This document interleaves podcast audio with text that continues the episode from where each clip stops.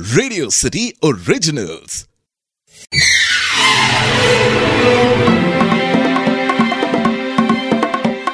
बॉलीवुड के iconic villains में हम बात कर रहे हैं प्रेम चोपड़ा साहब की।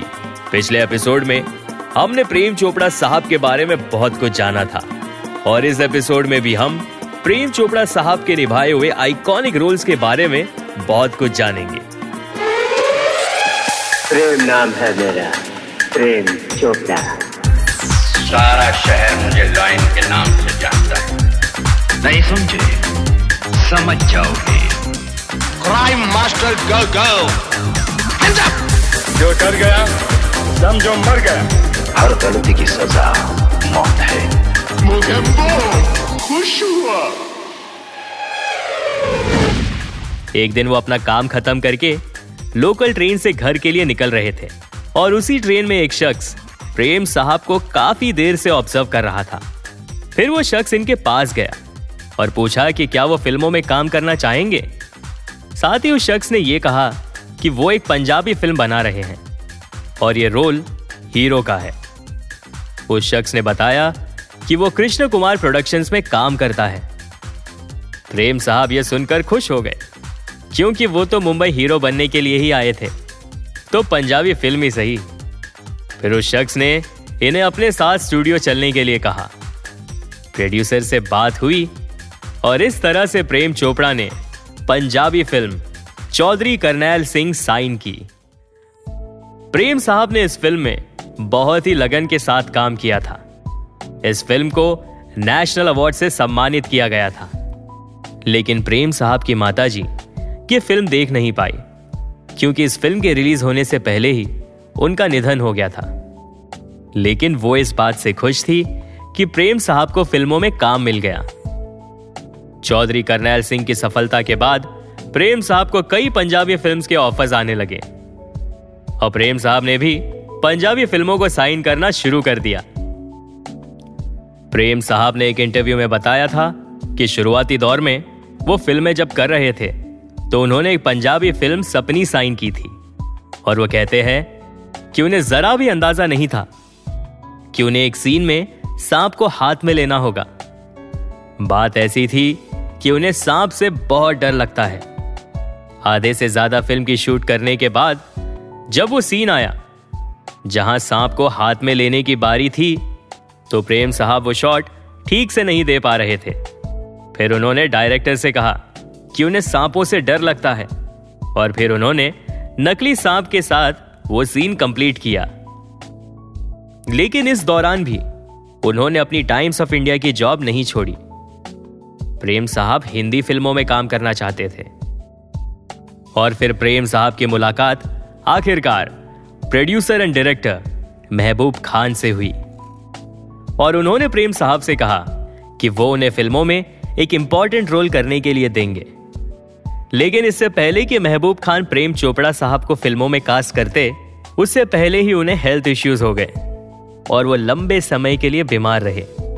और इसी बीच, प्रेम साहब की मुलाकात हुई एन एन सिप्पी से और उस वक्त वो एक सस्पेंस थ्रिलर फ़िल्म बनाने जा रहे थे और वो उस फ़िल्म के लिए एक इंपॉर्टेंट कैरेक्टर की तलाश में थे।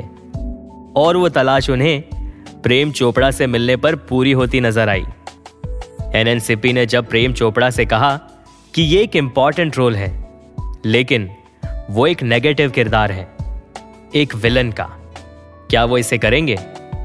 उस वक्त प्रेम साहब सोच में पड़ गए, क्योंकि वो तो फ़िल्मों में हीरो बनने आए थे। लेकिन अपनी सिचुएशन को ध्यान में रखते हुए उन्होंने उस फ़िल्म को करने के लिए हाँ कह दिया। और वो फ़िल्म थी 1964 की, वो कौन थी?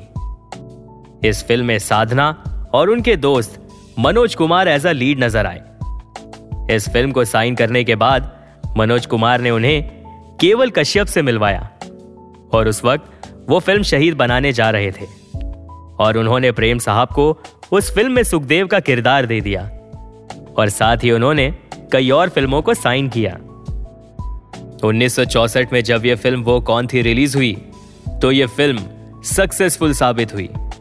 और इस फ़िल्म के प्रीमियर में महबूब खान भी मौजूद थे।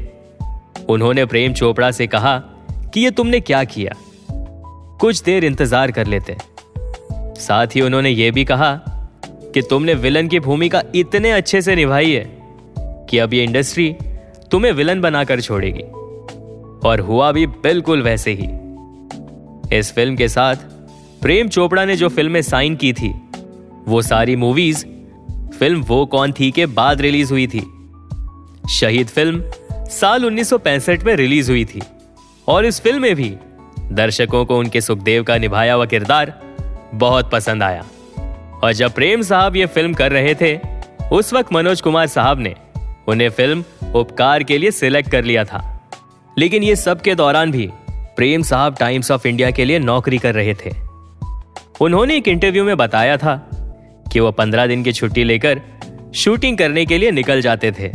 और वो छुट्टी ये बोलकर लेते थे कि वो शादी करने जा रहे हैं। और जब वो शूटिंग कंप्लीट करने के बाद ऑफ़िस लौटते तो वो कहते थे कि शादी नहीं हुई। लड़की ठीक नहीं थी। अब अगली बार जाऊँगा। ऐसे ही एक बार प्रेम साहब को उनके बॉस ने कहा कि उनकी बहुत कंप्लेन्स आ रही है। उन्हें अब या तो फिल्म्स को चुनना होगा या फिर जॉब प्रेम साहब ने छह महीने की मोहलत मांगी और तीन महीने में ही इन्होंने फैसला कर लिया कि वो नौकरी छोड़ेंगे। इस इंसिडेंट के बाद फ़िल्म उपकार रिलीज़ हुई और इस फ़िल्म में मनोज कुमार प्राण और प्रेम चोपड़ा की एक्टिंग ने कमाल कर दिया था और इस फ़िल्म के सक्सेस के बाद हर किसी के ज़ुबान पर प्रेम चोपड़ा का नाम छा चुका था और इन्हें फ़िल्मों के ऑफर्स आने लगे। उन्नीस में फ़िल्म दो रास्ते रिलीज़ हुई और ये फ़िल्म बॉक्स ऑफ़िस पर न सिर्फ़ हिट रही, बल्कि गोल्डन जुबली रही। इसके बाद प्रेम साहब ने कई फ़िल्में साइन की। उन्हीं दिनों देवानंद अपनी डायरेक्शन में फ़िल्म बनाने जा रहे थे और उस फ़िल्म का नाम था प्रेम पुजारी और उस फ़िल्म में भी प्रेम साहब नज़र आए। प्रेम साहब ने फ़िल्म प्रेम पुजारी के साथ साथ फ़िल्म समाज को बदल दो और पगला कहीं का जैसी फ़िल्मों में भी काम किया था। और ये फ़िल्में बॉक्स ऑफ़िस पर कामयाब रही। और फिर आई फ़िल्म, पूरब और पश्चिम। इस फ़िल्म में उनके साथ एक बार फिर थे, उनके दोस्त मनोज कुमार और प्राण साहब। इस फ़िल्म ने बॉक्स ऑफ़िस में कमाल कर दिया था। हिम्मत, जवाब, यादगार, कटी पतंग, हरे रामा हरे कृष्णा, प्यार की कहानी, हलचल, दास्तां राजा जानी, गोरा और काला, ऐसी कई और फ़िल्मों में प्रेम साहब ने एक से बढ़कर एक किरदार निभाए, और वह सारे किरदार आइकॉनिक थे। अब तक वो बॉलीवुड के फ़ेमस और हीरो की तरह लगने वाले विलन बन चुके थे। प्रेम चोपड़ा साहब के डायलॉग्स बहुत ही यादगार हुआ करते थे। जैसे, मैं वो बला हूँ जो शीशे से पत्थर को तोड़ता है। राजनीति की भैंस के लिए दौलत की लाठी की ज़रूरत होती है। ये तो सिर्फ़ हमारे यार है और हम जन्मजात से ही कत्तार हैं। प्रेम चोपड़ा ने अपने करियर में कई आइकॉनिक रोल्स किए हैं, लेकिन एक फ़िल्म में उनका एक छोटा सा रोल था। लेकिन सिर्फ़ उस एक डायलॉग की वजह से वो किरदार आइकॉनिक बन गया।